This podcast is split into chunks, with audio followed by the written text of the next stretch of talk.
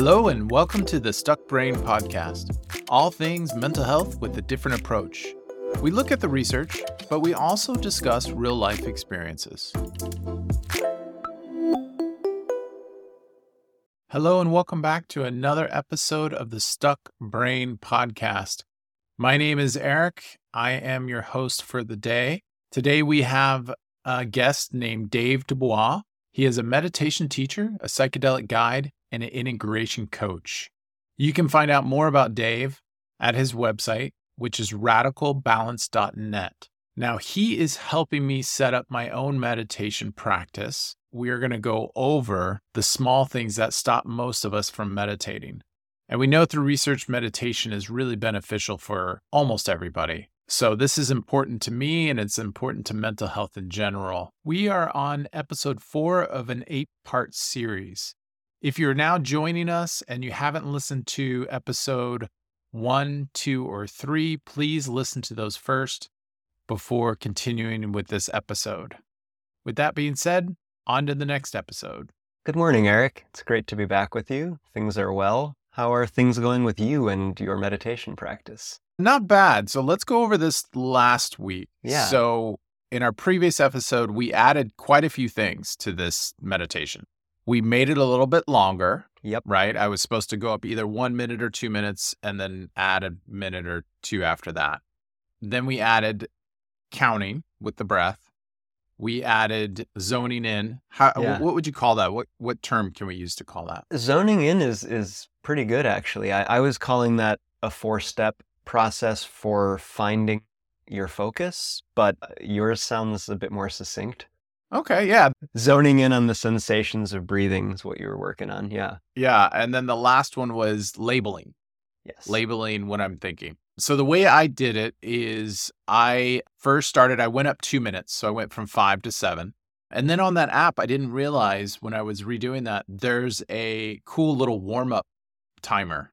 So uh I set that for about a minute, which was nice. So I put my phone down, put the start, and then I knew I had a minute to kind of decompress and go through my checklist and all that.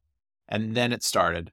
Seven minutes was great and then I I only started with the counting of the breath. One, one, two, two, inhale, exhale. I did notice with that sometimes I would lose count and have to restart over. Yeah. Or I would get up to like 13, 14. I'd be like, oh, I was supposed to restart over at 10. That's almost that's one of the funnier ones, isn't it? yeah, I was like, oh, I'm on 15. Wait, I was supposed to restart at one. And then I'd restart over. And that that was helpful. The zoning one I added a couple days later where you kind of, you know, look at the room being as one zone and then you go to your body and then all the way zone in all the way to the nose. Honestly, I thought that one was going to be super helpful because I'm a visual person. But for some reason, it didn't really push the needle a lot for me, Uh-huh. the zoning. Okay. And then the last thing I added, the last couple days, is I added the labeling thinking, which I liked. I liked that one. And then I increased it by one more minute. So I'm up, I'm at eight minutes total. Mhm. Yeah. How's how's eight minutes feeling to you? Good. I, I think I want to stay there because I was starting to have thoughts of, is this over yet?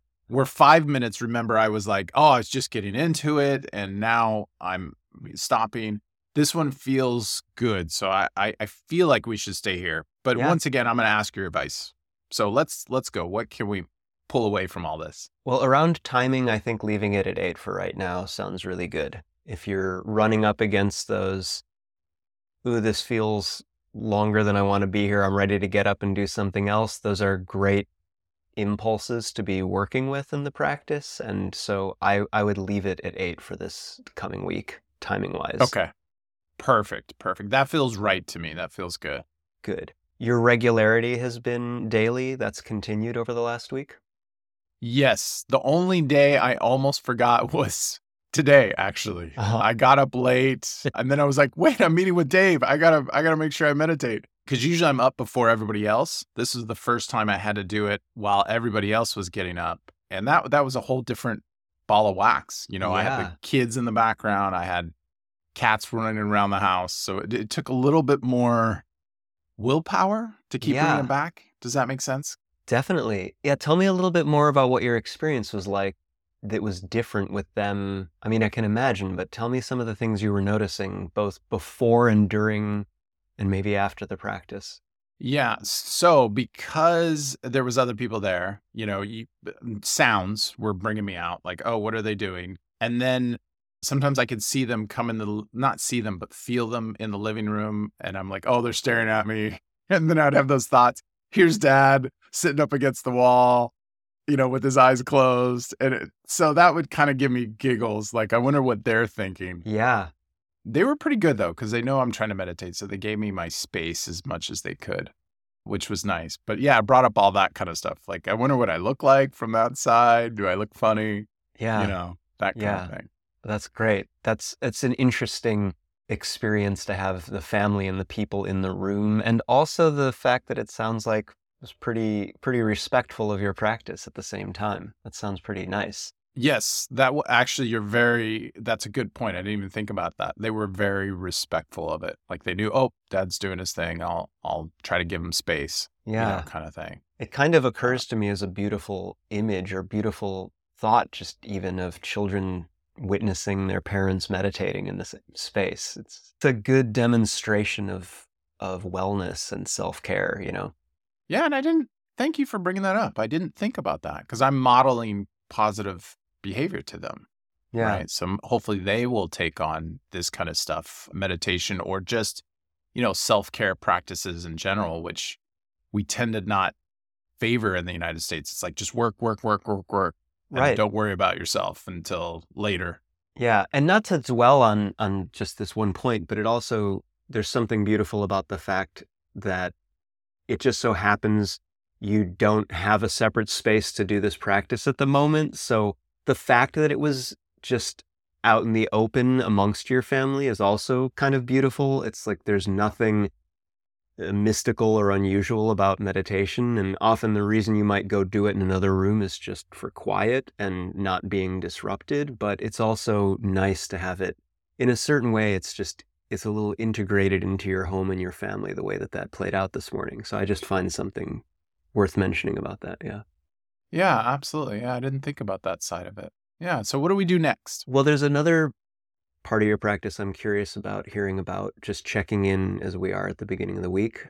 What has your intention been like as you've been relating to your intention at the beginning of practice? Are you still before even settling into the posture and maybe as part of your letting go of things that you don't need to be thinking about right now and then turning your attention to your intention? What has your intention and motivation been like over the last week?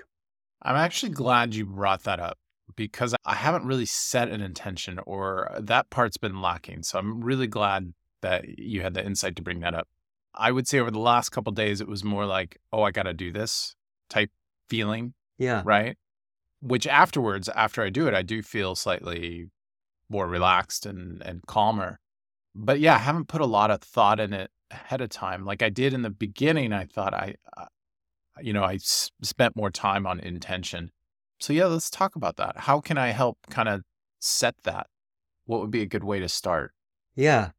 It's valuable to notice as you already have that a really normal part of the beginning stages of practice involve old patterns kind of trying to take over and reclaim what what's going on and what you're doing right now. It sounds like it fell into the category of another thing to do. And it may feel good like exercise and I have the experience often of feeling like I've never regretted going for a run because I always felt good after it, even if I had to psych myself up to do that.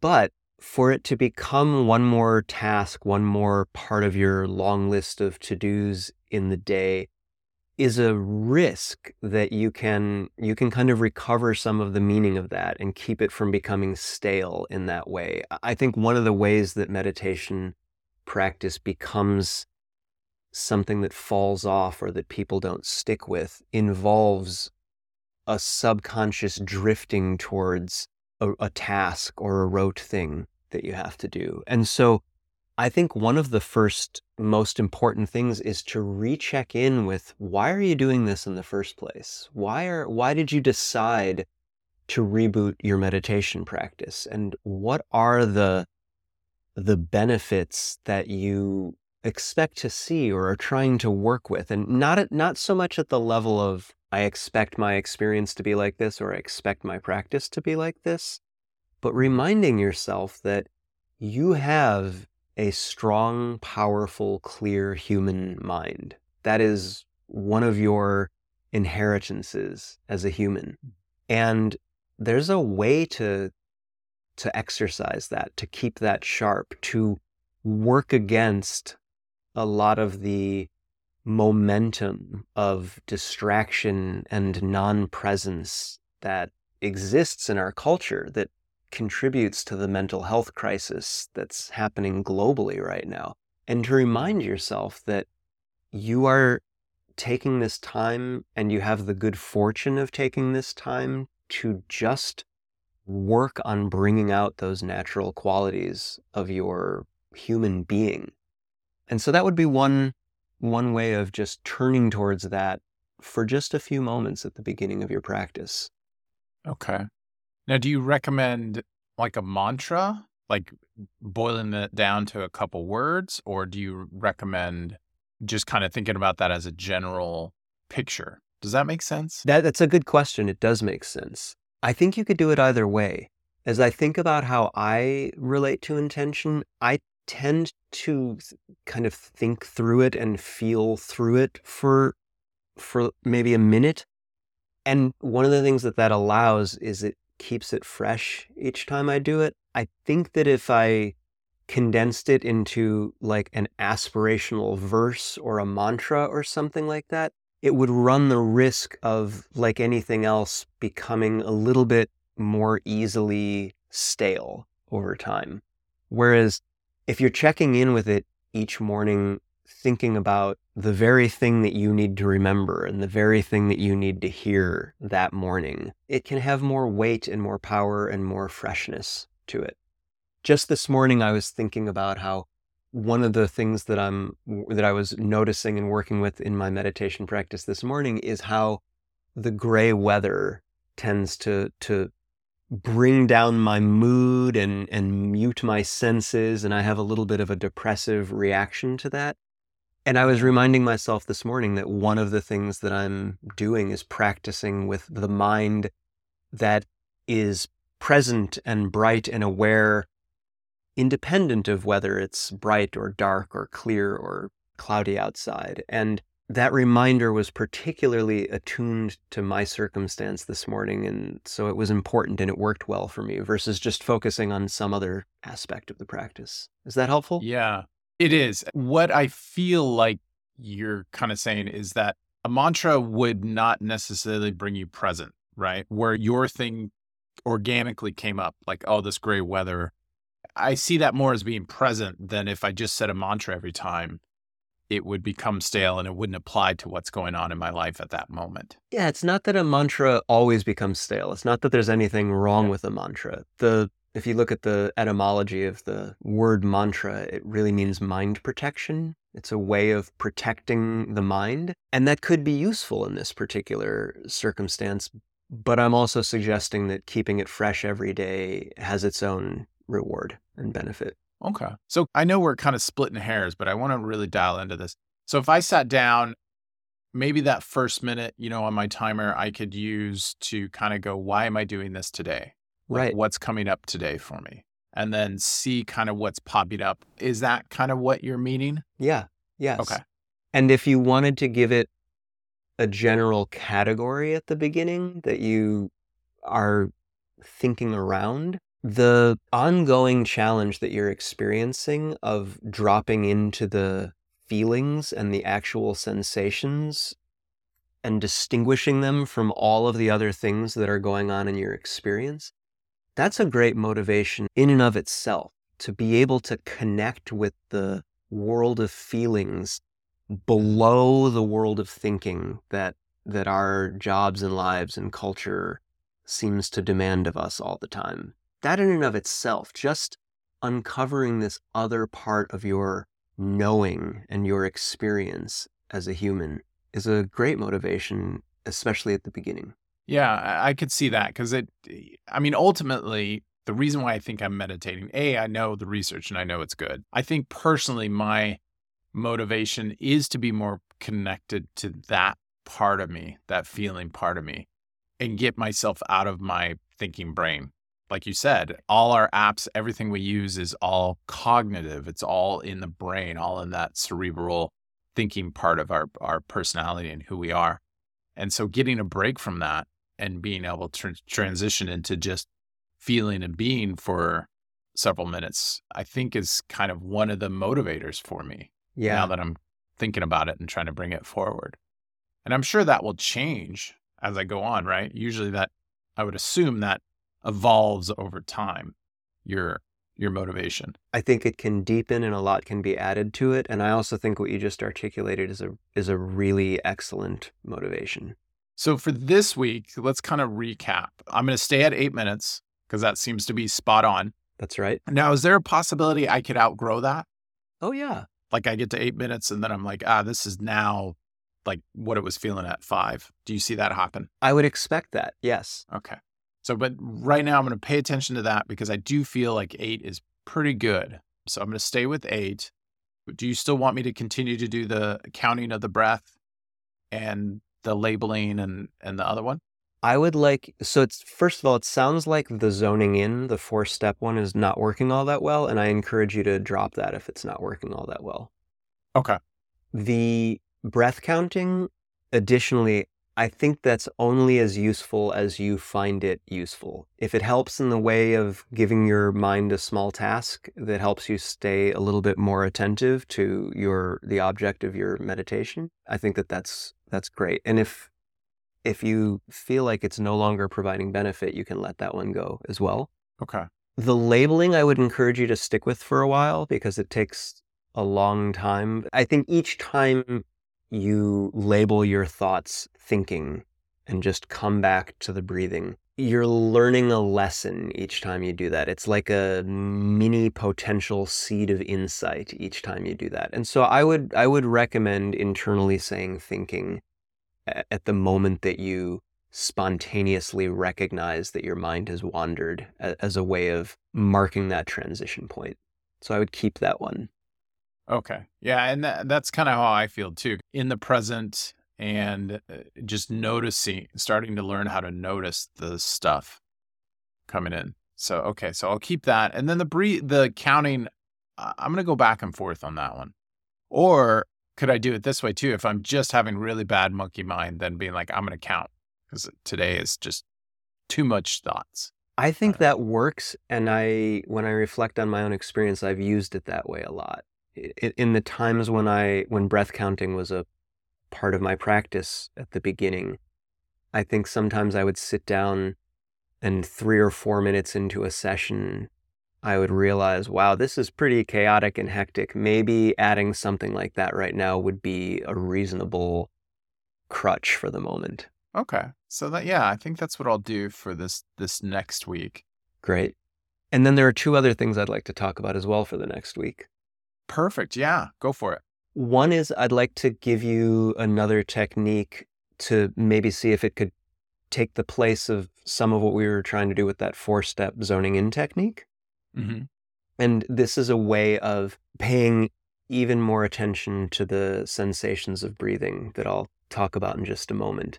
Tell me a little bit about how it is going right now with paying attention to the sensations of breathing and the, the feelings in your nose and at your nostrils associated with breathing. What's that been like in your experience?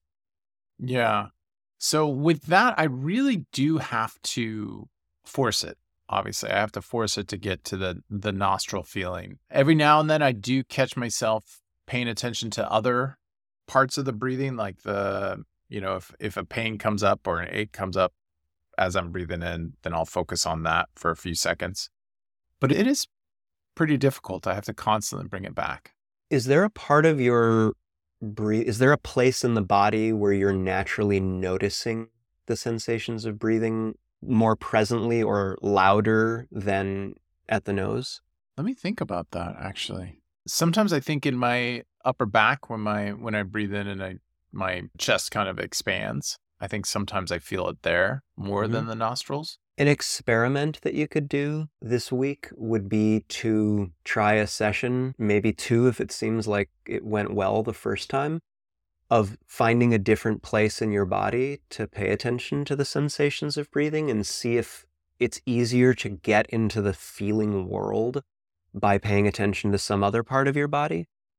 There's nothing magical about the nose it does have certain benefits, I think, especially in terms of how kind of how much it changes the sensations around your nose as you're breathing. But if there's a place like your back where you're where the it's just more present or it's easier to tune into, I think it's okay to see if that might be a better focus. Okay. Got it. Yeah, I'll put some thought into that. You're going to put some thought into feeling? Yeah, that's I guess I'll put some feeling into feeling. That's put some get get into it with feeling, man. yeah, that is true. That is so funny.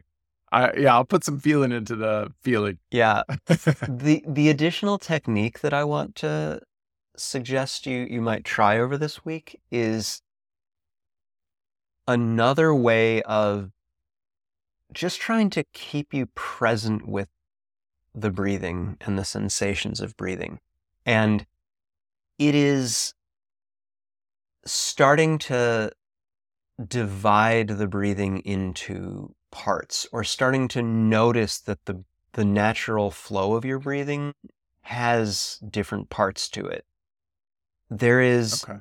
the moment that the inhale begins and then mm-hmm. there's the movement and the duration of the inhalation and then there's a natural gap or a pause at the end of the inhalation and then the beginning of an exhalation and that duration and then another gap at the end of that. So Okay. there's that natural cycle of the in breath and the out breath with a, a gap in either place.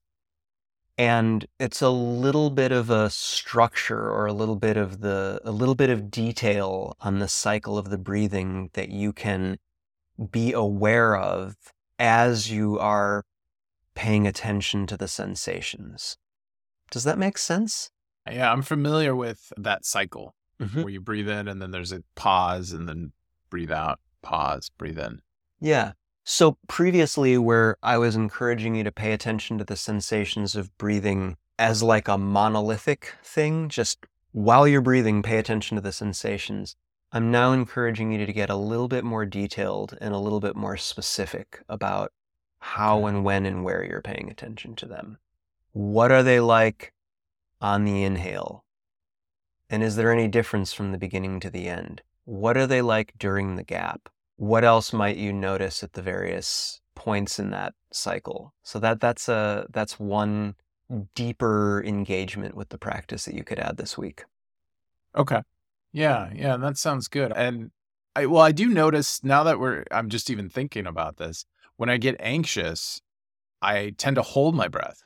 I tend to Uh, I don't uh. even realize and I'll be like, "Oh, I got to breathe." I know what you're saying. But I'll feel just tight and I won't exhale and and I hold the breath quite a bit. And that's one of the the triggers that I know, "Oh, I, I must be pretty anxious. Something's stressing me out right now."